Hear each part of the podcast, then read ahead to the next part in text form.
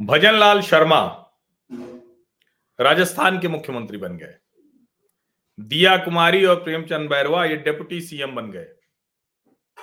ज़ाहिर है, हमेशा की तरह नरेंद्र मोदी ने फिर से चौंका दिया। लेकिन अब सवाल ये कि क्या ये सिर्फ़ राजनैतिक समीकरण भर है? ये सोचिए जरा। क्या ये सिर्फ़ राजनीतिक समीकरण भर है क्या? या कुछ और है? अब जब इसको हम सोचते हैं, तब फिर मुझे लगता है कि एक बात और सोचनी चाहिए। और वो है कि नरेंद्र मोदी का मूल एजेंडा क्या है? अब जब आप नरेंद्र मोदी का मूल एजेंडा ध्यान करेंगे समझ में आएगा कि तीनों राज्यों के जो मुख्यमंत्री हैं, ये एकदम से अलग नाम क्यों आ गए? जिनके मुख्यमंत्री होने की दूर दूर तक संभावना नहीं थी, वो क्यों आ गए? दरअसल प्रधानमंत्री नरेंद्र मोदी का मूल मुद्दा है, भ्रष्टाचार किसी भी स्थिति में खत्म करना है, समाप्त करना है। और आपको याद होगा, जब 2014 में पहली बार वो आए तो उन्होंने सांसद जो चुनकर आए थे, उनके साथ एक बातचीत की, ट्रेनिंग चलाई। क्या कहा उन्होंने? उन्होंने कहा कि गलती से भी, गलती से भी पुराना माली, पुराना ड्राइवर, पुराना रसोईया, पुराना सिक्योरिटी गार्ड, पुराना पीए, पुराना पीएस, ये सब मत रखना। और उस वक्त उसकी बड़ी चर्चा हुई थी।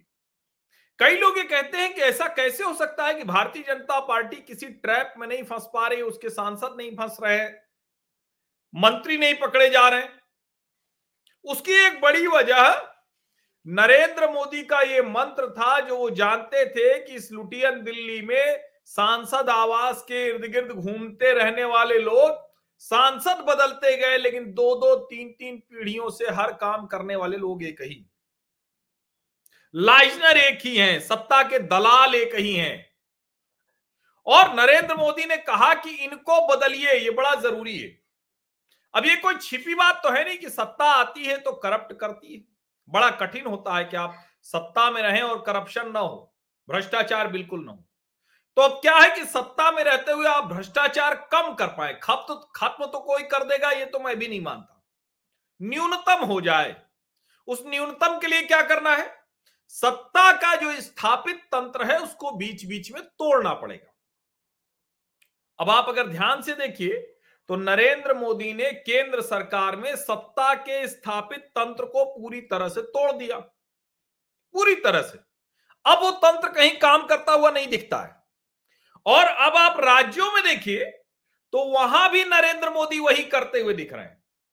नए मुख्यमंत्री बनते हैं तो उनको एक समय तो लग जाएगा यही करते हुए कि भाई कब तक वो तंत्र समझेंगे, काम कैसे उस तरह से होगा कि उसमें वो भ्रष्टाचार की गुंजाइश खोज पाए। और जो जुड़ा हुआ तंत्र होता है, वो भी पूरी तरह से टूटता है। मुझे लगता है कि प्रधानमंत्री नरेंद्र मोदी जिस तरीके से भ्रष्टाचार खत्म करने का अभियान चला रहे हैं और जिस तरह से वो राज्यों के मुख्यमंत्रियों के चयन में एकदम जिसको कहते हैं ना सरप्राइज़ फैक्टर वो लेकर आ रहे हैं। आप अगर ध्यान से देखिए, आज कोई बेट नहीं लगा सकता, वरना मुख्यमंत्री बनने वाले होते थे, उसके पहले बड़े बड़े उद्योग घराने बड़े बड़े पावर ब्रोकर बड़े बड़े सेटिंग बाज, वो उस राज्य की राजधानी में डेरा डाल देते थे। और डेरा डालते इसीलिए थे क्योंकि आगे वो कैसे प्रोजेक्ट कराना है, कंपनी को ठेका दिलाना है, अपने लिहाज से काम करवाना है। अब जब खुद उस नेता को नहीं पता है कि मुख्यमंत्री कौन कब बनने वाला है तो दूसरा कोई क्या करेगा?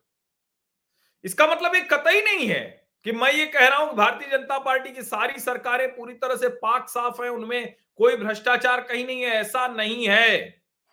लेकिन यकीन मानिए जब सत्ता का तंत्र बार बार हिलता है तो करप्शन की गुंजाइश कम होती जाती है। मैं जानता हूँ, इस दृष्टिकोण से, इस नज़रिए से अभी तक किसी ने यह विश्लेषण नहीं किया होगा। भ्रष्टाचार खत्म करने की मोदी की इस ज़बरदस्त नीति पर कम लोगों का ध्यान गया होगा। लेकिन आप ध्यान से देखिए तो यकीन मानिए, आपको ये नज़र आएगा। रही बात सामाजिक समीकरणों की कैसे जाति की राजनीति करने वाले, जाति में बांट कर राजनीति करने वाले, कैसे परेशान हैं, दुखी हैं, वो विश्लेषण सुबह, वो विश्लेषण सुबह करूँगा। उसकी प्रतीक्षा कीजिएगा, कोशिश करूँगा कि सुबह साढ़े नौ बजे वो विश्लेषण आ जाए। जैसे देखिए, और समय तो नहीं तय कर पा रहा हूँ, लेकिन सुबह का एक साढ़े नौ बजे का समय मैं लगभग तय कर रहा हूँ। एक बातचीत सुबह साढ़े नौ एक अच्छी सी कर लेते हैं, बाकी कोशिश करते हैं दिन में जब समय मिलता है। तो यकीन मानिए ये जो नरेंद्र मोदी कर रहे हैं, इसका भी बहुत प्रभाव है और बहुत सलीके से भ्रष्टाचार के तंत्र को जमने से पहले तोड़ दिया जाता है। बाकी सामाजिक समीकरण पर बात कल सुबह। बहुत बहुत धन्यवाद।